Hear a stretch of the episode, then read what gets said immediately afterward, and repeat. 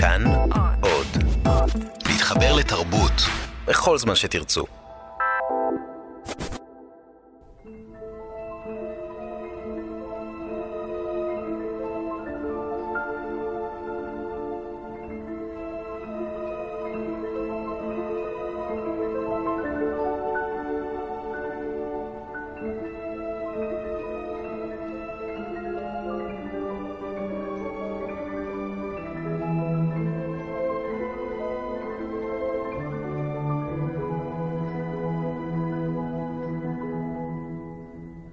מאחורי הקלעים, שעה עם רותי קרן על צידו הנסתר של עולם התרבות והאומנות.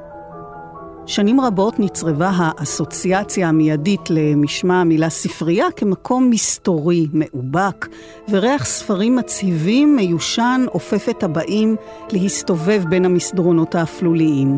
גם דימוי הספרנית, שהרי כמעט תמיד מדובר היה באישה, התקבע לדמות חמורת סבר העוקבת במבט מזרה אימה מאחורי משקפיים מיושנים, מבט המלווה באיסורים וכללים נוקשים. אלא שהיום החללים בספרייה מוארים ומודרניים. מאחורי הדלפק נמצאים גם ספרנים גברים, כמו למשל עופר סלע, מנהל הספרייה על שם עמוס עוז בערד, שמתארח אצלנו כאן היום במאחורי הקלעים, ולמרבה הפלא, הוא חביב, הוא מרשה לעשות בספרייה כמעט הכל. אז תמורות עצומות עברו על הספריות בארבעת אלפים שנה, ממצרים העתיקה דרך לוחות אבן, מגילות קלף וספרים בדפוס, שאוחסנו שנים במקומות נסתרים ואסורים לקהל הרחב. ודמות הספרנית, גם המיתוס הזה הולך ונסדק עם השנים, אם כי עדיין משמש השראה ליצירות ספרות וקולנוע. אז מה באמת מתרחש בחלל הספרייה הציבורית, ומי הם הספרנים שחיים בין ספרים לאנשים? על כך היום בתוכנית, אני רותי קרן מגישה ועורכת, חן עוז על הביצוע הטכני. שלום עופר. שלום וברכה. אז קודם כל הפתעה, אנחנו דמיינו ספרנית, והנה לנו ספרן, זכרנו קפדנות ושמרנות, והנה מי שחושב שחוקים ואיסורים נועדו כדי להפר אותם, ועוד בספרייה. היום אתה מנהל את הספרייה בערד, אבל שנים היית ספרן, מאחורי הדלפק, נתקלת בהרמת גבה למראה? בהחלט. זה נכון שהדימוי הציבורי לעבודת הספרן זה בעצם דימוי נשי. אישה חמורת צבר, שיער מסודר, הכל במקום, וכמובן שעם אצבע על השפתיים ועושה שקט, מבקשת שקט. וכשרואים אותי בספרייה, אז באמת קצת מרימים אה, גבה.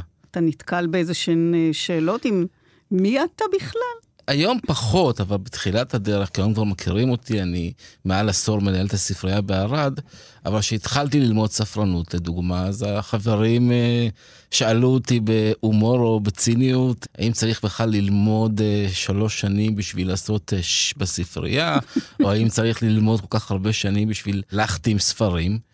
ואני חושב שעולם הספרנות משתנה עם השנים, והציבור עדיין לא מעכל את השינוי הזה, עדיין לא מודע לכך שהספרייה הפכה ממקום שאסור למקום שמותר. כלומר, הדימוי חמור של מי שעושה ששש מושרש עמוק מאוד. אה, מצד שני, בקולנוע ובספרות אפשר לעשות מהתדמית הזאת מטעמים, ובעיקר להפשיט אותה, תרתי משמע, מן, ה... מן, ה... מן הכסות החיצונית המוקפדת, הסמכותנית, אל משהו פרוע, מיני אפילו. בפורים אנחנו רואים לא מעט תחפושות של אה, ספרניות, אה, משקפיים, חולצה מכופתרת, אבל בחלק התחתון, שורטס, גרביוני רשת, ביריות. זה מלהיט את הדמיון, הניגוד הזה, נכון? בהחלט, אפילו עשו פעם סקר לגבי גברים, העדפה מינית לגבי מקצוע, וה... לעשות אהבה עם ספרנית היה אחד הפנטזיות הפופולריות אצל אה, גברים. איך בכלל נוצרה התדמית הזאת? איך עוצבה דמות הספרנית שנים רבות כאישה חמורת סבר נוקשה יודעת כל, שבאה לחנך את חסרי התרבות לשקט, לסדר, לשקדנות? יש לזה אחיזה היסטורית, סיבה היסטורית? אני חושב שכן, אני חושב ש... אם בעבר הספרניות היו אלה שמתווכות בין הספר לבין הבן אדם, והספרייה דרשה שהמקום יהיה שקט, אנשים באו ללמוד וכל דבר היה במקומו בטרם העולם הדיגיטלי, אז זה לא הגיע משום מקום, זה הגיע ממקום באמת אה, היסטורי. אפילו נלך יותר אחורה, נזירים הם מאוד קפדנים שאחראים על ספרייה ואסור להזיז ואסור לגעת. זה התקבע, ויכול להיות שהקיבעון... אבל בכל זאת אתה אומר שזה בעיקר מקצוע שעוסקות בו נשים. אז איך צמח באמת העניין הזה שכמעט יש אה, מראה סטריאוטיפי של לבוש, של... אני לא יודע מה גרר אה, את מה. יכול מאוד להיות שהדימוי אה, הנציח את עצמו ואנשים ש... נשים בעיקר, שהרגישו שהן יותר קפדניות, יותר אוהבות סדר, אז חיפשו מקצוע מסוים שמתאים להם.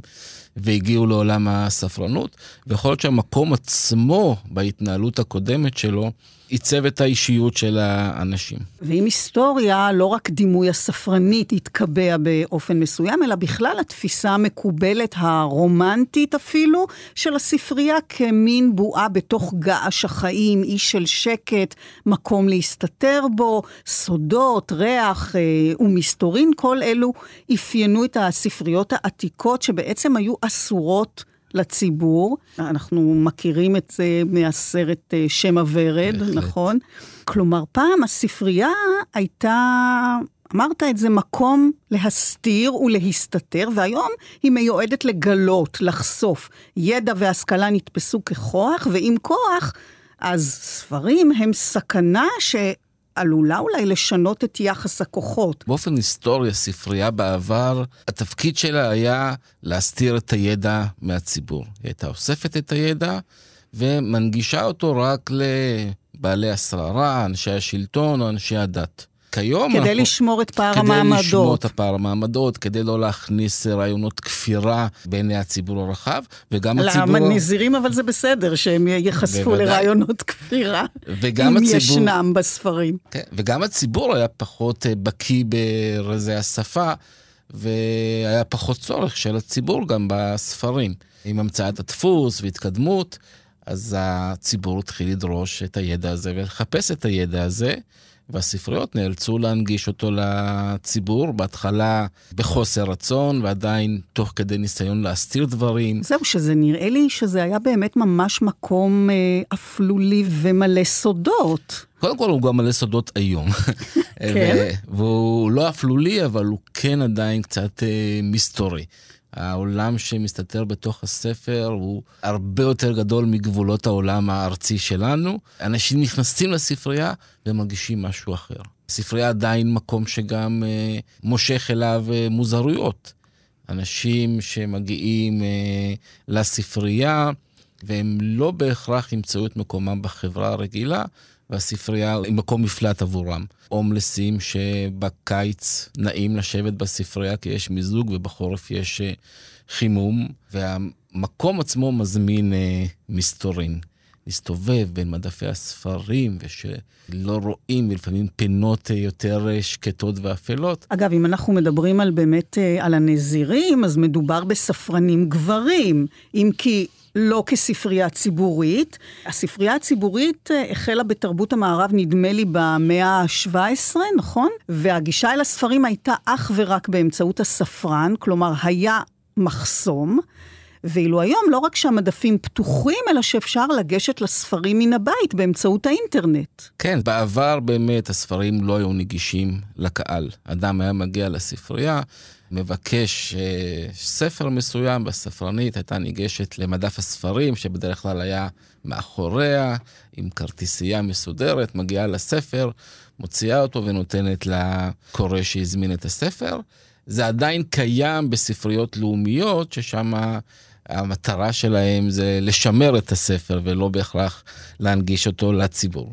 בספריות ציבוריות אנחנו היום במקום אחר, היום בשיטת המדף הפתוח, אדם נכנס לספרייה, כל הספרים אה, פתוחים לפניו, הוא יכול לקבל כמובן עזרה והכוונה מצד הצוות שנמצא בספרייה, אבל הוא עצמאית יכול לגשת למדף, לכל מדף, לכל נושא, החל מספרים אירוטיים, אה, מתח, אה, ספרי מדע, ולקרוא. וכמו שאת ציינת, העולם הדיגיטלי גם מכניס את הספריות לתחום חדש, תחום של הספרים האלקטרוניים. זאת אומרת שהתפקיד של הספרן הולך ומצטמצם בעצם. כן, במידה מסוימת הספרים האלקטרונים, ברגע שהם יהפכו להיות אה, חזות הכל ומרבית האנשים יקראו ספרים אלקטרוניים, תשאל השאלה מה, צריך, מקומו, כן. מה מקומו של הספרן או של הספרייה. אבל אנחנו עדיין לא שם, אנחנו עדיין בעולם שמרוויח גם מזה וגם מזה. הספר המודפס קיים, אבל מי שמעדיף ונוח לו יותר היום לקרוא בצורה דיגיטלית, אלקטרונית, כל הספריות הציבוריות נותנות לזה גם מענה. אז אתם עדיין כאן, ואנחנו כאן כדי לשמוע ממך על משמעותו של הספרן והספרנית גם בחיים המודרניים. כאמור, מקצוע בעיקר נשי. איך אה, הגעת לזה בכלל? זה לא מסוג המקצועות שילדים חולמים עליהם כשהם קטנים. לא חולמים עליהם, אבל נמשכים אליהם. אני הייתי ילד אה, די שובב במרכאות או לא במרכאות, וסיימתי את uh, ללמוד בכיתה י', אין לי בגרות, העדפתי להיות עם החברים בתנועה, להיות מעורבים בדברים אחרים, חברתיים, ולא בהכרח בבית ספר, אבל תמיד הייתי איש ספר, תמיד קראתי. תמיד הייתי מגיע לספרייה, גדלתי בפתח תקווה, מגיע לספרייה בפתח תקווה, שואל ספרים, וזה קצת לא הסתדר לחלק מהמורים, הדימוי הזה של הילד המפריע, הלא שגרתי, שבכל זאת אה, קורא ספרים. אחרי הצבא הגעתי לקיבוץ אה, שומריה, קיבוץ צעיר של השומר הצעיר, ואחד הדברים הראשונים שעשיתי שם זה הקמתי ספרייה קטנה. אני זוכר כחייל הייתי יוצא הביתה אחת לשבוע, שבועיים. כל יציאה זה היה פעם לקנות תקליט, פעם לקנות ספר, כך שגם הגעתי עם uh, הרבה מאוד ספרים לקיבוץ. אז זאת בעצם הייתה הספרייה הראשונה שניהלתי, הקמתי, אבל mm-hmm. מדובר באמת בחדרון קטן עם uh, עשרות ספרים ולא יותר מזה. בהמשך uh, התחלתי ללמוד uh, באוניברסיטה בגיל 30, במדעי הרוח, לפחות בזמנו, היה ניתן ללמוד ללא בגרות מגיל 30. אז למדתי ספרות ופילוסופיה, סיימתי תואר ראשון בהצטיינות, ובמקביל למדתי הדרכת uh, כתיבה יוצרת, וכל השנים גם עסקתי בכתיבה. והשילוב הזה של uh, לימודים וכתיבה הוביל אותי באמת ללימודי הספרנות. ההחלטה ללמוד uh, ספרנות, אני זו ממש זוכר את זה. הגעתי לאחת הספריות ושאלתי אם יש להם את הספר uh, עסקי תיווך של עינת יקיר, ואמרו לי, עסקי תיווך זה בקומה למעלה בעיון. וזה הטריף אותי איך ספרנית שיושבת מולי, לא מכירה ספר שזכה בביקורות כל כך טובות. וזה היה הרגע שאמרתי, אני חייב להיות זה שמתווך בין הספרים לאנשים. עסקי תיווך, נו. כן. ובהמשך נפתחה מגמה לספרנות בבאר שבע, שזה היה משהו מאוד נדיר ולצערי כבר אין יותר. התחלתי ללמוד uh, ספרנות, והשאר uh, כן, התגלגלתי כבר בתוך המקצוע. ואתה יודע, אבל להגדיר מה הדליק אותך בזה? אני חושב שכמו שאמרתי, היכולת לתווך בין הדברים שמעניינים אותי לבין האנשים. דיברנו על הסטריאוטיפ, בכלל מייחסים לכם כל מיני יכולות, תכונות, תפקידים, חלקם מחמיאים. קודם כל, ילדים בטוחים שאנחנו כתבנו את הספרים. הם פחות מכירים סופרים, במיוחד בגיל הצעיר, אז מי שמתקשר אליהם באופן ישיר למילה ספר זה הספרן, הספרן. שאותו הם מכירים. מבוגרים בטוחים שאנחנו קראנו את כל הספרים. במאמר מוסגר, אנחנו בערד אה, רוכשים... אה, כשלושת אלפים ספרים בשנה, אז מן הסתם אנחנו לא נקרא את כולם. כן. מייחסים לנו גם uh, זיכרון uh, מאוד מאוד טוב, פוגשים אותי בסופר ושואלים אותי אם ספר מסוים נמצא בספרייה, מצפים שאני אזכור את כל הספרים שיש לנו בספרייה, ולפחות שוב בערד מדובר על מעל 80 אלף uh, עותקים. מצפים שאני אזכור איזה ספר הוא שאל ומתי ולמה הוא לא החזיר. כן, אז מייחסים לנו גם כוחות על-טבעיים במרכאות או לא במרכאות. כלומר, אתה נשאר הספרן גם מחוץ לספרייה. ופוגשים אותך באמת, אתה אומר, בסופר, בבית הקפה. יש לנו בדיחה שאנחנו, ספרן צריך להסתובב עם שקית פן. פן נמצא איזה מישהו שיחזיר לנו ספר על הדרך. בדרך למסיבה, בדרך לבית קפה, בקניון, אנשים פוגשים ומוציאים ספרים מהתיק, מהבגז של האוטו, ונותנים לנו שנחזיר לספרייה.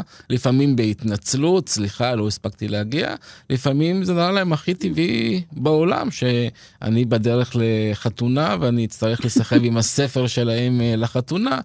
אחת המנהלות ספרייה סיפרה שהשאירו לה ספר על המגב של האוטו עם פתק אה, תודה, כלומר שהיא כבר תדע מה לעשות עם זה בהמשך. אבל אם נחזור אל אה, חלל הספרייה, אני מניחה שישנם מנויים קבועים שאתם מכירים, אה, מכירים את טעמם הספרותי, זה מצריך איזו רגישות יתר כדי לקלוט מי ניצב לפניך, מה מתאים לו, עד כמה אפשר לייעץ לו. או להציע? בהחלט. לימודי הספרנות יש קורס שהיה מאוד מאוד חביב עליי, כל הנושא של היעץ. כלומר, שאדם מגיע עם בקשה מסוימת לספרן, ועכשיו הספרן צריך מהבקשה הזאת, שלפעמים היא מאוד מאוד ארטילאית, לנסות ולמצוא את הדבר הנכון. זה יכול להיות, לדוגמה, אנשים שמגיעים ומבקשים ספר בצבע אדום, כי הם ראו, זוכרים את העטיפה בצבע אדום, ומצפים שאנחנו נכיר ונזכור את כל הספרים האדומים. אבל מן הסתם, תוך כדי שיחה על מה הספר, ואם יש לו עוד זיכרון נוסף מכתב, או שם מסוים, או...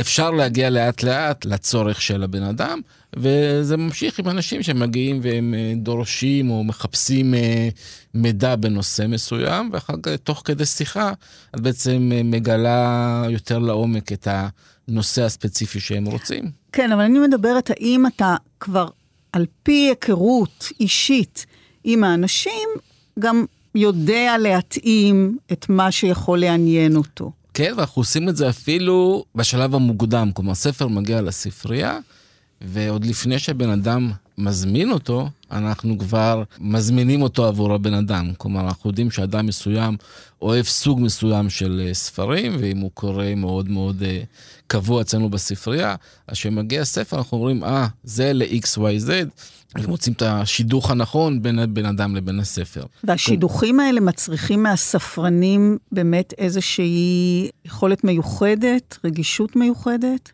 אני חושב שכן, אבל הרגישות המיוחדת הזאת היא באה לידי ביטוי בתחומים שונים. יש סיפורים של אנשים שמגיעים ומחפשים אה, ספר מסוים בלי תיאורי סקס או בלי תיאורי מתח. והספרן צריך אה, לנסות ולקלוע למטרה. אבל כן. חשוב להדגיש שהספרנים לא קוראים את כל הספרים, אבל אנחנו, יש לנו כן מודעות על כמעט כל ספר, למי הוא פחות או יותר יכול להתאים, מה הנושא של הספר, כדי למצוא את ההכוונה ואת הייעוץ הנכון עבור האנשים. אז אתה אומר שהדימוי עדיין קיים, אבל סיפרנו שהגישה שלך לקשר בין ספרנים לקוראים, אה, לתפקיד הספרייה, הוא גמיש יותר. כלומר, גם מי שלא החזיר ספר זמן רב, לא תמנע ממנו ספר נוסף. אפילו סיפרת לי שכשהגיעה לספרייה שלכם ספרנית שדי הזכירה את דמות הספרנית המרובעת, מיהרת להבהיר לה... כן. ש... שהגיעה למקום שהיא חשבה שלשמו היא באה, אבל לצערה נתקלה בי כמנהל ספרייה, כשהמטרה שלי זה שאנשים יקראו. ויהיו חשופים לספר, מתוך תפיסת עולם שאדם קורא הוא אדם רגיש יותר, מוסרי יותר, רחב אופקים, אה, חכם יותר אפילו, אז אני לא אמנע בבן אדם ספר. גם אם יש לו בבית ספר שהוא שכח להחזיר שנתיים, גם אם יש לו ספר שהסבתא במקרה חיפשה במכונה ואחר כך שמה במייבש והוא לא יצא הכי טוב, וגם אם הספר נשכח בחו"ל, וגם אם הספר נאכל על ידי הכלב, או אלף ואחד אה, סיבות. יש ילדים שבאמת, או אנשים שבאמת הלך להם לאיבוד ספר, או ספר נקרא. זה דבר שקורה, ועכשיו המטרה שלי היא שהם ימשיכו להגיע ולהיות לקוחות של הספרייה. ואנשים לפעמים מפחדים, כי הם לא החזירו ספר מסוים. יש לנו, בכניסה לספרייה יש לנו מדף של אה, קח תן. אנחנו מניחים שם ספרים, או ספרים שיוצאו מהמלאי, או תרומות שקיבלנו ואין לנו בהם צורך, ואנשים אה, מוזמנים לקחת. היה לנו בעבר מנהג בספרייה בערד, שהיינו אומרים לאנשים, עבד לכם ספר, לא נורא, תביאו ספר אחר במקום. כן. כדי ליצור mm-hmm. איזושהי... איזה אה, איזון. כן, איזשהו איזון. אנשים היו יוצאים לכניסה לספרייה, לוקחים מהקחתן ספר ומחזירים אותו לספרייה, ואז הבנו כמה זה מגוחך. אגב, אני זוכרת שהספרניות אה, נהגו להגביל ילדים בעיקר מקריאת ספרים שהם אינם ספרי ילדים בהגדרה. זה לא מתאים לגיל שלך, אתה צעיר מדי כדי להבין, שזה מין פטרונאז' די מעצבן. כן, מצד שני, יש איזה משהו מסוים כספרן, גם כדמות שמחנכת או אחראית על החינוך של הילדים. ואם ילד בכיתה ג' יגיע לספרייה וירצה לשאול את 50 גוונים של אפור. לא, אבל אני לא מדברת לדוגמה... על זה. אני לא מדברת על זה, אני מדברת על באמת על ספרים שהם לא ספרי ילדים, אבל ילד כן יכול, אה, לא ילד, נניח נער, כן, יכול כבר מספיק, אה, בואי לא תחליטי את. מתי ומה אני יכול לקרוא, ולא נלך אל הקצוות okay. אוקיי. באמת. אז, ש... אז, אז הקצוות באמת עדיין אה, יותר ברור לנו. מעבר לזה, אני חושב שהיום כמעט ואין הגבלה. כן. אה, יש אה, אנשים שזוכרים שהם היו שואלים ספר בספרייה ומסיימים אותו בדרך הביתה וחוזרים לספרייה והספרנית הייתה אוסרת עליהם על השאלה של ספר נוסף באותו היום, שזה דבר שכבר בוודאי לא קורה. תיקחו כמה שאתם רוצים, מתי שאתם רוצים, תחזירו. ויש כאלה שמחליפים פעמיים באותו היום? מספיקים לקרוא ולהחזיר? אני מעריך שכן, אבל מכיוון שאנחנו פחות מגבילים את כמות הספרים, פעם היה מאוד ברור שקונים אה, מנוי ומנוי mm-hmm. לספר אחד או לשני ספרים, אז הייתה מגבלה. היום שהמנוי הוא ללא תשלום בזכות חוק הספריות, כן. אנחנו כמעט לא מגבילים את הקורא, ויש לנו כן. לקוחות, אה, קוראים, שגם שואלים אה, עשרה ספרים בפעם אחת, אין לנו שום בעיה עם זה. ספר על המדף, מבחינתנו זה בזבוז, זה לא הייעוד שלו. ספר צריך להיות אצל mm. בן אדם, שיקרא אותו, שיסתכל בו ויעיין בו, וזה גם מתקשר לזה שאנשים לא מחזירים. אני תמיד אומר, אם ספר מסוים כל כך חשוב למישהו מסוים, אני אשיג חדש לספרייה, שישאר אצלך בבית. כן, אנחנו מדברים על הספרניות. ספרנים, מצד שני, גם בין הקוראים יש טיפוסים. אז אילו בקשות מוזרות ומצחיקות אתם uh, מקבלים? לדוגמה, ילד שמגיע לספרה ומבקש uh, ספר עם 81 עמודים, אני שואל אותו, מדוע דווקא 81? כי המורה אמרה מינימום 80 עמוד, אז הוא מחפש את הכי קרוב למינימום שהמורה אמרה. ילדים שמגיעים ברשימה של אומן קריאה ומביאים את הרשימה ומבקשים את הספר הכי דק מהרשימה. קוראים שמתבלבלים uh, בשם, שמגיעים ומבקשים ספר של uh, ג'ורג'ו ארמני, ואנחנו שוברים את הראש, מי זה... מה הוא קשור כן, לספרים? איך, איך אנחנו מוצאים את הקשר, אנשים שמבקשים... ומה ס... בעצם הייתה הכוונה? ג'וג'ו מויס. אה, אוקיי. אנשים שמבקשים uh, ספר על מגדלור. ואנחנו שוב מחפשים במחשב את כל הספרים עם המילה מגדלור אה, בתוכם, ובסוף הכוונה לקתדרה ליד הים. ילדה שמגיעה לספרייה, וזה סיפור שמנהלת הספרייה בכפר יונה סיפרה לי, שמגיעה ילדה לספרייה ושואלת אותם, יש לכם ספרים על תרבות האינקה? ואז היא אומרת לעצמה, בטח שלא, כי הם כבר אה, נכחדו. כן. אה, כן, בקשות מוזרות יש כל הזמן. יש גם בקשות מה לא, נכון? כן, לא ישראלי, לא מתח, לא אירוטי, ויש את הנושא המאוד מאוד רגיש של אה, שואה ומלחמות. זה הורים שכולים שמעדיפים לא לקרוא ספרים על החברה הישראלית, על מלחמות, על שכול. יש אנשים שמבקשים אה, ספר בלי שואה, ו... תוך כדי הבקשה, תופסים את הספרן או את הספרנית לשיחה מאוד ארוכה שבה הם מספרים למה בלי שואה ומספרים את הטראומה ואת את הסיפור, ח... האישי, את הסיפור שלהם. האישי שלהם מהמלחמה. ויש מקרים שהספרן אה, לא מספיק מכיר או מודע לעניין, והיה מקרה שספרנית אה, השאילה ספר אה, שיש בו אזכור לגטאות לאישה מבוגרת, והיא חזרה אחרי מספר ימים, קצת כעסה בגלל איך לא ישנתי כמה ימים, החזרת אותי לתקופה שאני מנסה לשכוח. אז סיפרת שיש חושבים שאתם כתבתם את הספרים, שזה קצת מרחיק לכת. מצד שני, יש קוראים שמכתיבים כל כך הרבה תנאים מוקדמים. לספר שהם רוצים, שאולי עדיף היה שיכתבו אותו בעצמם לעצמם. יש אפילו סיפור, אני אומר, פעם מישהו בא נסער לספרייה וביקש לפגוש את המנהל, ואני יצאתי החוצה והוא אומר לי, הספר הזה הוא ממש לא טוב, הוא כתוב בצורה מאוד ילדותית, וממש התלונן על הספר כאילו שאני אחראי לכתיבתו. יש קוראת שביקשה מאיתנו ספר, לא ישראלי, שיהיה לו סוף טוב, בלי בכי באמצע, בלי אירוטיקה ותיאורי סקס, לא כתוב בגוף ראשון, לא עבה מדי, ועוד כהנה וכהנה מגבלות, ובדרך כלל בסופו של דבר היא ניגשת לאזור של הרומן רומנטי ובוחרת ספר אה, משמח את הלב. אז אגב רומנים, אחת הקוראות אה, ביקשה שלא תכניסו בכלל רומנים לספרייה. וגם לא אנשים שרוצים רומנים. כן, יש לפעמים אה, כל מיני בקשות שנוציא מהספרייה ספרים כאלה ואחרים. זה לא רק מגיע אפילו מהכיוון הדתי, כי יכול מאוד להיות, אני יכול לתת אה, דוגמאות אה, לספרים שאנחנו מאוד מאוד מתלבטים בכלל להכניס לספרייה, ואם כן, האם לחשוף אותם לקהל. דוגמה שמאוד... נוהגים להשתמש בה, זה הספר ברוך הגבר על ברוך גולדשטיין שעשה את הטבח במערת המכפלה. האם ספר כזה ראוי או לא ראוי mm-hmm. שיהיה בספרייה, כן. ואם כן, האם הוא צריך להיות באמת זמין וחשוף אה, לכולם. אבל יש אה, באמת בקשות מרחיקות לכת, מוזרות ביותר. הבקשות המוזרות, אפשר לשבת פה שעות על גבי שעות ו... לכתוב ספרים. ולכתוב על זה ספרים. יש כמה שזכורים אה, יותר על ילד שמגיע ומבקש ספר עבור אימא שלו, איך באים ילדים אה, לעולם. סיפור נוסף זה אישה מבוגרת שמגיעה לספרייה. ומחזירה ספר אירוטי ואומרת, אה, ספר יפה מאוד, אבל יותר מדי... אה, להגיד את המילה, מותר?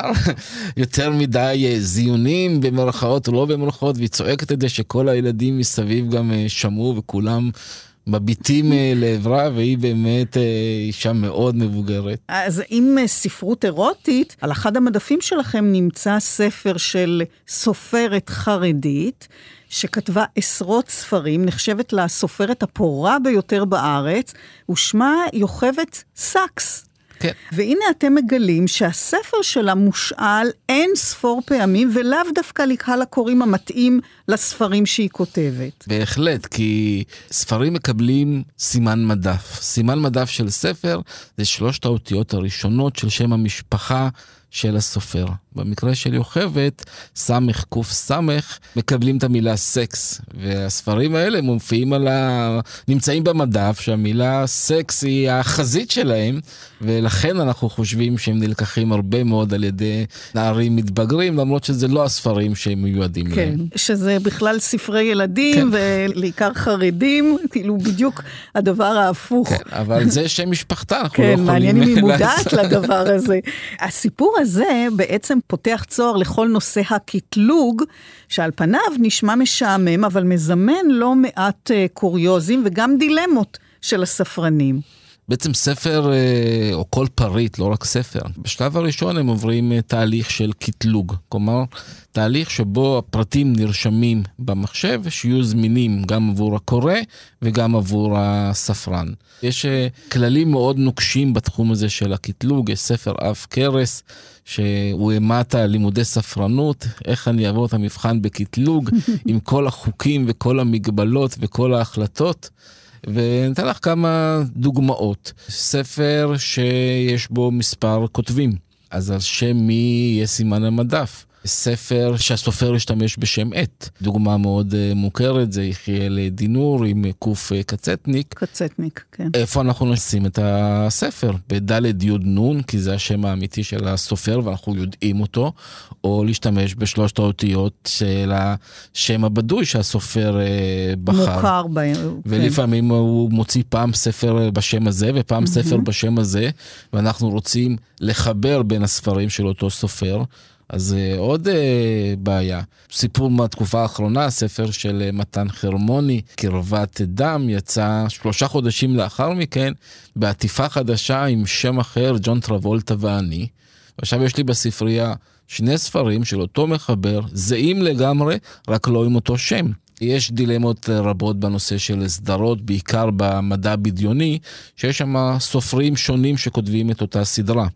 ואנחנו, אם אנחנו נשים את הספרים על המדף לפי שם המחבר, אז ספרים מאותה סדרה לא יהיו ביחד. אז עושים את זה לפי שם הסדרה. כל uh, ספרייה עם הפתרון היצירתי שלה, יש כאלה שבאמת שמים את זה לפי שם הסדרה. Mm-hmm. Uh, מדף מיוחד לספרים שהם uh, סדרות. ועניין הסימון בספרי עיון, למשל, מעורר דילמות מורכבות עוד יותר. ספרי עיון uh, מסודרים טיפונת אחרת בספרייה.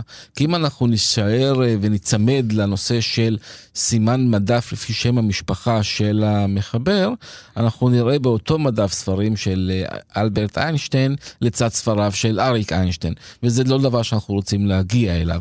לכן בספרי עיון אנחנו מסדרים את הספרים לפי נושא ולא לפי שם המחבר. ויש עולם שלם של מספרים שמשויכים לנושאים, לפי שיטה. כן, אנחנו עובדים לפי שיטת דיואי, שהיה ספרן ופילוסוף שהמציא ופיתח את השיטה. השיטה בעצם נותנת לכל תחום דעת מספר משל עצמו. וספרן טוב יכול על פי מספר הספר לדעת גם על מה הספר ולהיכנס ממש לפרטים אה, לפי המספר בלבד. אתה זוכר את, אה, בעל פה את כל המספרים? תחומי הדת העיקריים, בהחלט, אם אני יודע ש-100 זה פילוסופיה ופסיכולוגיה, ו-400 זה בלשנות, ו-500 זה מדעי הטבע וכולי. אבל בתוך המספרים יש עצמם, תת, יש כן. תתי מספרים. ואין צורך לזכור את זה בעל פה, יש ספר מסודר של mm-hmm. שיטת המיון, ואיתו אנחנו עובדים. ובכל זאת, גם תחת נושא מתעוררים ויכוחים, והיה לכם אחד כזה סוער מאוד אפילו. כן, בהחלט. זכור לי ספר שהגיע לספרייה, המשחקים האולימפיים ביוון העתיקה בראי האומנות. והחל ויכוח בצוות היכן להניח את הספר. אחת טענה שמן הסתם במשחקים האולימפיים, ואחרת טענה רצתה להניח את הספר באזור של יוון העתיקה, ונוספת רצתה להניח את הספר באזור של האומנות. מן הסתם, זה שלושה תחומי דעת שכל אחד יש להם מספר משל עצמו, והם אה, נמצאים באזורים שונים של הספרייה. החל ויכוח אה, מאוד אינטלקטואלי סביב הנושא היכן להניח את הספר ואיך הוא יהיה נגיש יותר לאנשים, האם אנשים שבאים לחפש על משחקים האולימפיים אם ירצו את הספר הזה או דווקא אנשים שיחפשו יוון העתיקה יתעניינו בספר הזה. בסופו של דבר אתה צריך לקבל החלטה כי הספר אה, באמת המתין אה, מספר חודשים עד שהוא יצא החוצה. ולא נעים להגיד, אבל קיבלתי את ההחלטה בהטלת מטבע, כי באמת כל ההחלטות היו טובות באותה מידה. אם הבית שראתה אותנו בדילמה ובפתרון של הטלת המטבע, אמרה לי, מה, יצאתם ללמוד ספרנות בשביל בסוף להטיל מטבע? אז אמרתי לה, לא, יצאנו ללמוד ספרנות כדי לדעת איך להתווכח ומה להגיד בוויכוח. ובסופו של דבר, הנחתם אותו? בסופו של דבר הנחנו אותו באומנות. באומנות, ובכל מקרה, יש לספר גם מילות מפתח, כך שמתאפשרת גישה לספר גם דרך ספורט, גם דרך היסטוריה וגם דרך אה, אומנות. כן, נכון? הנושא של מילות מפתח זה הנושא שלטעמי הוא המעניין ביותר בספרייה. זה בעצם לקחת את הספר ולזקק אותו למספר נושאים מאוד מאוד אה, מצומצם. במקרה של הספר שדיברנו, אז אני מעריך שמילות המפתח יהיו יוון העתיקה, משחקים אה, אולימפיים, ציורים עתיקים, ואכן מי שמחפש נושא מסוים יגיע לספר הזה בזכות מילות המפתח. יש לכם גם ספרים לפי תחומים יותר כלליים, יותר גדולים, נכון? שיטת המיון של דיואי מאפשרת באמת להניח את הספרים על פי הנושא. Mm-hmm. אז אדם שמגיע לספרייה ומחפש ספר על ניהול, בזכות שיטת המיון, כל כן. ספרי הניהול יהיו במדף אחד, ואני מפנה אותו למדף, אלא אם כן יש לו שם של ספר ספציפי, שאז אני אחפש את הספר עצמו, אבל אם הוא רוצה נושא באופן כללי, גידול ילדים, אה, שירת יוון העתיקה או דברים בסגנון הזה, הספרים מרוכזים ביחד, הוא ניגש למדף, כמו שאמרנו, מדף פתוח, מדפדף בספרים ומוצא את מה שמתאים לו. אתם אה, מתאימים את הספרים אה, לאוכלוסייה, עושים בחירות בהתאם לנטייה של באי הספרייה, או שאתם מנסים גם להביא ספרים אולי פחות מוכרים, פחות פופולריים, דווקא לחשוף את הציבור, להרחיב דעת? כן, אנחנו רואים את התפקיד שלנו גם בלהציע ולחשוף את הציבור לדברים חדשים שהוא פחות מכיר. ספרי ביקורים למשל? בוודאי, כן. בוודאי. שירה? שירה... תחום מאוד כואב ודילמה מאוד גדולה. כלומר, ספרי שירה, מן הסתם, העלות שלהם היא די זהה לספרי סיפורת, אבל מספר ההשאלות שלהם הוא מאוד מאוד מצומצם, וכמעט אה, ללא שימוש. לצערנו, היום גם עידן הפייסבוק והאינטרנט הפך את השירה להיות הרבה יותר זמינה לאנשים בצורה הדיגיטלית. ועכשיו השאלה, האם ספר שירה של משורר חדש שהגיע לספרייה, האם להשקיע את אותם איקס אה, שקלים ולרכוש את הספר, שאני יודע שאולי תהיה לו השאלה אחת בשנה, או לוותר עליו ולרכוש עוד עותק של סופר מפורסם, שאני יודע שיהיו לו 20 השאלות. מספר הספרים שספרות יכולות לרכוש הוא מוגבל, הן תקציבית והן מבחינת טכן, מבחינת המקום בספרייה. אז uh, אנחנו לא יכולים לרכוש את כל הספרים שיוצאים לשוק. ומצד שני, אנחנו כן רואים בספרייה כמקום שמעודד ומפתח ומשווק תרבות שהיא פחות התרבות הפופולרית. אז לא תמצאי רק את רבי המכר, את תמצאי גם ספרים בספרייה שהם פחות מוכרים, אה, סופרים חדשים, ספרים שאורך החיים שלהם בחנות הספרים הוא מאוד מאוד מצומצם, בספרייה הם יכולים גם אה, להיות על המדפים מספר שנים. אבל השאלה אם אתם מתאימים באיזשהו מקום את הבחירות בספרים לאוכלוסייה המסוימת של האזור? אנחנו מתאימים את הספרים גם להרגלי הקריאה של הקהל. וגם לאוכלוסייה, בהחלט. כן, אז זהו, אתה אומר שאי אפשר לרכוש את כל הספרים בעולם, גם בגלל תקציב, גם בגלל מקום, אז איך בכל זאת בוחרים? שילוב של אה, היכרות עם הסופר, עם ההוצאה, עם הקהל, הרבה פעמים מאוד מאוד קשה לנו, אנחנו בעצם פועלים כצנזור מסוים, עושים צנזורה, לא נותנים לספר מסוים להיכנס לספרייה, כי אנחנו חושבים שהוא כתוב לא טוב, לטעמנו, וזו דעה אישית אה, כן. בלבד, אנחנו חושבים שהנושא הוא פחות פופולרי בספרייה שלנו, יש לנו מספיק ספרים באותו נושא, אז לא נרכוש את הספר הזה.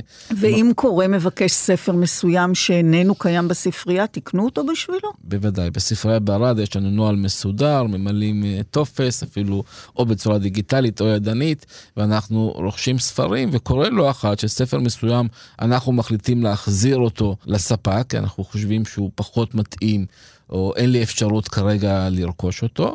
ואנחנו נקבל כמה ימים לאחר מכן פתק מקורא שמבקש את הספר הזה. ביקש, יקבל. אז בעיית המקום בעיקר מאלצת אתכם גם לדלל את הקיים אחת לתקופה, שזו שוב בחירה את מי להשאיר ואת מי להעביר אה, לספסל קחטן. נכון. אה, או לספרייה כאוב, אחרת. נושא כאוב. אני זוכר שלפני כמה שנים אה, פנו אליי מהעיתון המקומי, זה היה מוסף ליום הכיפורים, ושאלו אותי, ממי אני מבקש סליחה? והסליחה הראשונה שעלתה לי בראש זה באמת מאותם ספרים וסופרים שהספרייה הוציאה מהמלאי. ולכן הנושא של הדילול הוא מאוד מאוד מורכב. יש מקרים שהם מאוד קלים, לדוגמה ספר חדש של רם אורן, שאנחנו מצפים שיהיו לו הרבה מאוד קוראים, אנחנו רוכשים עשרה עותקים, ושנה לאחר מכן, מן הסתם על המדף מונחים לי עשרה עותקים שאני לא צריך אותם. אז קל לי מאוד לדלל משם שמונה עותקים ואני אשאיר אה, שני ספרים בלבד.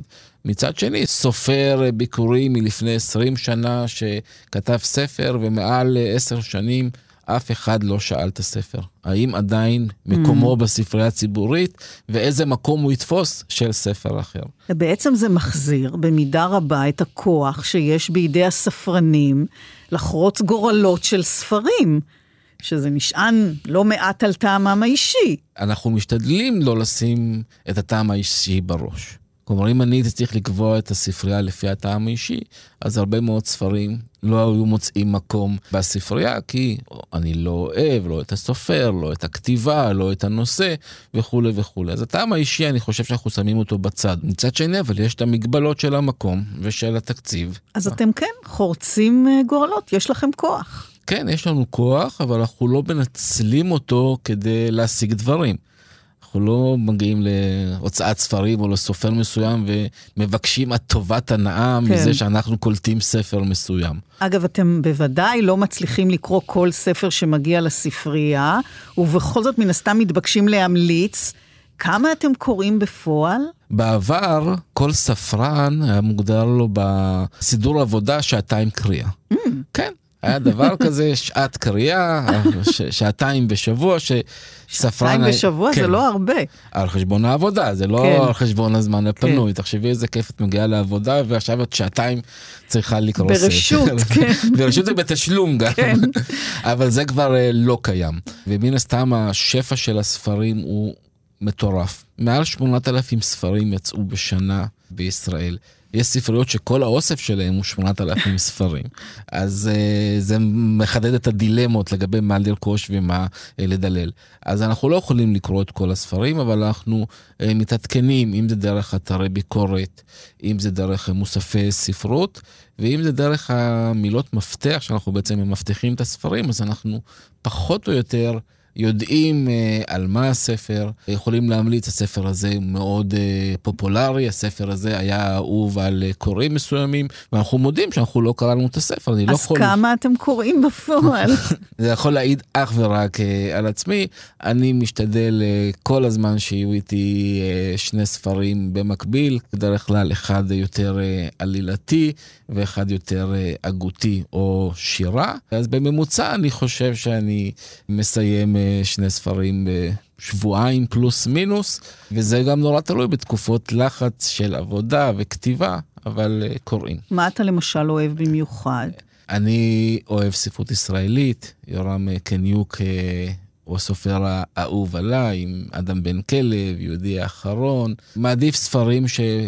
פחות יש בהם עלילה, אלא יותר יש בהם הגות ומחשבות. מאוד מאוד אוהב ספרי שירה, אם אנחנו מדברים על אהבה לספרים, לפעמים מי שאוהב ספר רוצה להשאיר אותו אצלו, לצידו, פיזית. וסיפרת קודם על לא מעט אנשים ששוכחים להחזיר ספרים ולתירוצים אין גבול, אז איזה מנעד מגוון יצירתי יש בתירוצים. וואו, יש uh, בלי סוף. יש קודם כל את אלה שמתכחשים. את אומרת להם, ספר מסוים נמצא אצלך בבית, מה פתאום, זה לא הסגנון שלי, אני לא לוקח כאלה ספרים אף פעם, טעיתם. ושבוע לאחר מכן מגיע עם הספר ומתנצל. זה במקרה הטוב, במקרה הפחות טוב, שמים אותו בתיבת החזרה ללא התנצלות. ספר שנשכח בחו"ל, ספרים שנגנבו מרכב, או שגנבו את הרכב שהספרים אה, בתוכם. אנשים מאוד אוהבים לספר את התירוץ למה הם לא החזירו ספר מסוים, או למה הוא לא זמין להם. אני באופן אישי פחות... אה, זה פחות מעניין אותי. אבל לפעמים יש סיפורים מעניינים. למשל, אה, היה איזה סיפור של סכסוך משפחתי. זה לא קרה בערד, אבל אה, כן, על אה, אישה שמגיעה לספרייה ושואלת ספרים עבורה ועבור אחיה. ולאחר תקופה מסוימת אנחנו רואים שהספרים לא חוזרים ואנחנו פונים לאותה גברת והיא אומרת רבתי עם אחי תפנו אתם אה, אליו שיחזיר את הספרים. פה באמת עכשיו נשאלת השאלה מה הספרייה עושה במקרה הספציפי הזה הספרייה גם שימשה כמתווכת להשלמה בין האח לאחות אבל uh, הייתה ילדה בכיתה ו' אני חושב, שהגיעה לספרייה, והיה לה ספר בבית באיחור של ארבע שנים. אני שואל אותה, מה קרה? ארבע שנים? אז היא אומרת, לא יצא לי, לא היה לי זמן להגיע לספרייה. והכלב אכל לי כבר הפך כמעט למטבע לשון, אלא שאצלכם הסיפור הזה התרחש באמת. אני לא יודע מה הסיפור של הכלבים עם ספרים, ובמיוחד עם ספרי ספרייה. אבל זה משהו שמאוד מאוד שכיח, שכלבים אוכלים uh, ספרים. ומחברות. ומחברות, כן. כן. ובאמת הגיעה קוראת לספרייה עם uh, ספר שאכול על ידי כלב. ושיערנו לה על כך, אז היא טענה שככה היא קיבלה את הספר ושבכלל אין לה כלב. זה היה לנו מאוד מוזר, כי הספר היה חול בצורה מאוד קיצונית, ולא הגיוני שהספר הזה בצורה כזאת הושאל על ידי צוות הספרייה. אבל מה, אנחנו נתווכח עם הגברת, היא אומרת שאין לה כלב, וככה היא שאלה את הספר, וזיכינו את הספר וויתרנו לה. ואחר הצהריים, אחת הספרניות שלי לקחה את החתול שלה לווטרינרית, ואת מי היא רואה בווטרינר עם כלב? את אותה קוראת שהתעקשה שכלל אין לה כלב בבית. כן, אה, לפעמים הספרים באמת מרחיקים נדוד. מן הספרייה או בתי הקוראים שבאזור, אפילו עד אה, אומן הגיע אחד הספרים שלכם. כן, מן הסתם ספרי ספרייה, יש להם את המדבקה ואת החותמת ואת הברקוד, כלומר ניתן לזהות אותם. וספרים מגיעים uh, לכל העולם ונשכחים לפעמים בכל העולם, וגם חוזרים בדרך לא דרך אל הספרייה. אם זה מישהו שמצא ספר באומן והגיע לארץ ושלח אותו לספרייה, זה גם משמש אותנו לפעמים להחזרת אבדה. בן אדם שאיבד uh, תיק, ובתוך התיק היה ספר של הספרייה, קיבלנו טלפון מהבן אדם שמצא את התיק, בדקנו במחשב אצל מי הספר uh, רשום, ודרך זה החזרנו אבדה לבעליה. אה, אני יכול לספר לך אפילו יותר מזה, אנחנו יום אחד קיבלנו טלפון מבן אדם שמצא מחשב נייד של הספרייה שלנו. אנחנו בספרייה בערד משאילים גם ציוד אלקטרוני, מחשבים ניידים, טאבלטים, ומצא בתחנת אוטובוס מחשב נייד. אז כאמור העולם, אה, אתה אומר מחשבים, העולם עבר תמורה. בעיקר באמצעי התקשורת, פחות קוראים, פחות מגיעים ממש אל הספרייה, וכשמגיעים, מה הדבר הראשון שמחפשים? היום אנשים מגיעים לספרייה ומחפשים איפה יש שקע חשמלי לחבר את המחשב הנייד, את הטלפון, את ה... טאבלט, והספרייה בעקבות זה עושה שינויים. אם בעבר אה, מספר השקעים היה מצומצם, היום כל הזמן צריך להרחיב ולהוסיף, זה כן. צורך של אנשים. אז יותר ויותר הופכת הספרייה למרכז קהילתי שהוא מעבר למקום להשאלת ספרים בלבד, הרצאות, סדנאות כתיבה, שעת סיפור, מפגשים עם סופרים. אגב, כבר במאה ה-19 הספרייה שימשה תחליף לבילוי בפאב, היו חדרי עישון, משחקי ביליארד, סרטים. וגם היום יש ספריות שמשאילות אפילו כלי גינה וכלי בית. זה לא נראה לך חוטא לעניין עצמו? ספרייה היא הרבה מעבר לספרים. ואני חושב שהיום הספרייה היא המקום הכי סוציאלי, סוציאליסטי שיש אה, במדינה. שמאפשר לאנשים לתת להם מענה לצרכים שלהם. כן, אבל למה דווקא הספרייה נבחרה למקום אה, מפגש קהילתי? זה הרי יכול היה להיות בכל מקום ציבורי אחר. אני לא חושב שזה יכול להיות בכל מקום אה, ציבורי אחר, כי המהות של הספרייה הזאת קהילה. הקשר שיש בין הקהילה לבין הספרייה, הוא קשר מאוד מאוד אה, פורה ומפרה. כן, אבל להשאיל כלי גינה, אה, בכל זאת, זה קצת כבר... אה... זה קצת מה? אני לא חושב שזה... אתה לא אה, חושב שיש עם זה בעיה? ספרייה זה לא סופרמרקט, זה מקום להשאלת ספרים, לקריאה. הספרייה היא מקום להשאלת ספרים וקריאה, וזה באמת עיקר העבודה הספרנית של uh, המקום. אבל אנחנו גם קשובים לצרכים של הקהל, והצורך של הקהל משתנה. כל הספרייה, אם זה משחקים ואם זה ספרייה אפילו שמשאילה תבניות אפייה, הספרייה היום נותנת מענה לצורכי הקהילה. והמענה הזה לצורכי הקהילה יכול להיות לפעמים באמת להרים גבה. מה, זה בספרייה? הספרייה חולשת על הכל. אין דבר שלא קשור בצורה כזו או אחרת. גם כלי גינה. מבחינתנו כן, כלומר מבחינתנו אם אדם בא ושואל ספר על פיתוח גינה ביישוב מדברי והוא צריך לטובת העניין כלי מסוים, אז האופציה זה ללכת ולרכוש את הכלי הזה באלפי שקלים, מצד שני, לשאול בספרייה. אבל שוב פעם, עדיין אין הרבה ספריות שעושות את זה. אבל uh, אני חושב שזה הכיוון, ספריות חפצים, ספריות משחקים, זה משהו שאמור להשתלב בתוך העולם הגדול הזה שנקרא ספרייה. דיברת קודם שחלל הספרייה משמש אה, לא פעם גם כמקום אה, מקלט להומלסים או לאנשים פגועי נפש, וגם למקום לינה. כן, מקום לינה לפעמים, אני יכול לספר על ערד. הספרייה משמשת כבמה מאוד מאוד אה, פעילה בזמן פסטיבל ערד. ויש לנו מופעי לילה שמתחילים רק אה, בחצות הליל, ובסוף האירוע אנחנו מן הסתם נועלים וסוגרים את הספרייה. מגיעים בבוקר ומבין המדפים יוצא בן אדם אה, עלום שינה ושננעל בספרייה. במקרה הזה מדובר בבן אדם שלא היה לו היכן ללון בערד והוא בחר אה, להתחבא בין מדפי הספרייה וללון שם. זה מקום מקלט ואולי יותר מזה זה מקום מפלט ובמיוחד לאנשים שנפגעו. סיפרת לי על משפחות שכולות, אנשים בודדים, מישהי שאפילו נשארה ביישוב בגלל הספרייה. כן, אנחנו שומעים את זה לא אחת, שמדברים על הספרייה כעוגן של האנשים ביישוב. כמקום השמח ביותר והכיפי ביותר, אה, מקום המפלט שלהם. מפני המציאות לפעמים הקודרת, הצרכים של המשפחה. כן, אז העובדה שהספרייה היא גם מרכז קהילתי, גם מקום מפלט, במיוחד ביישוב קטן, שמן הסתם כולם מכירים את כולם, נראה לי שהספרנים הם קצת... מעבר למשאילי ספרים, הם מכירים בוודאי את הנפשות הפועלות. אגב, הסופר עמוס עוז, זיכרונו לברכה, שהתגורר בערד אה, שנים רבות, והספרייה שלכם נקראת על שמו.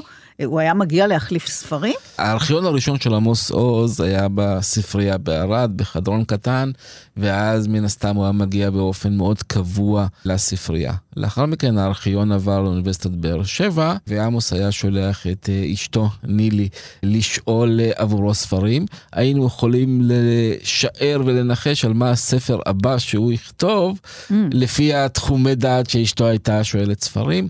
עמוס פחות היה מגיע להשאלת ספרים, הוא היה מגיע המון להרצאות ומפגשים עם סופרים.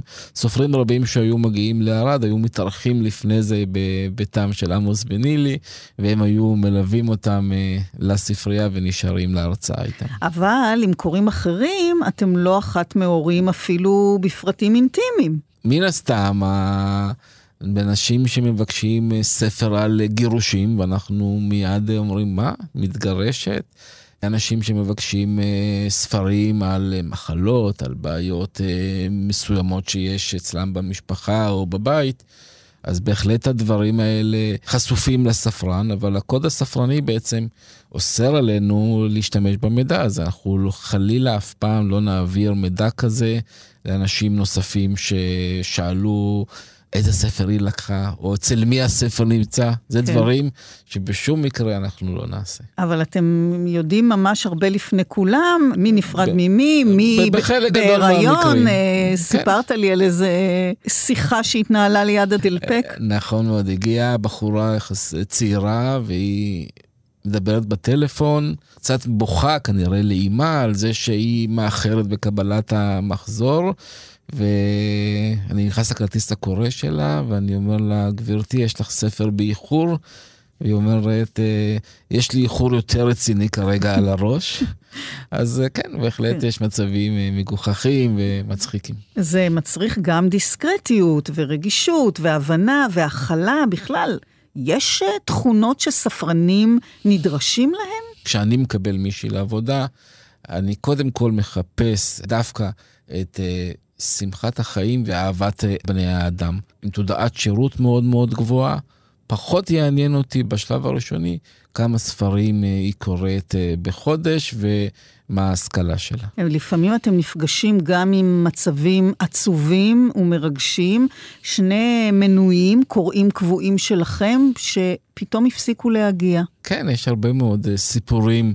היה לנו קורא מבוגר שהיה מגיע לספרייה באופן קבוע בשמונה בבוקר, אפילו שהספרייה הייתה נפתחת אה, יותר מאוחר, היינו פותחים לו את הספרייה לאחר כבוד, מכינים לו כוס תה, הוא היה לוקח את העיתון היומי וקורא אותו. יום אחד היה שלג בערד, ואנחנו התערבנו בתוך הצוות, האם הוא יגיע או לא יגיע, ואפילו שבשלג הוא הגיע לספרייה, ונוצרים קשרים מאוד טובים עם האנשים האלה, ומן הסתם אה, מגיע היום שבו הם הולכים לעולמם, ולא תמיד מיידעים את הספרייה בנושא הזה.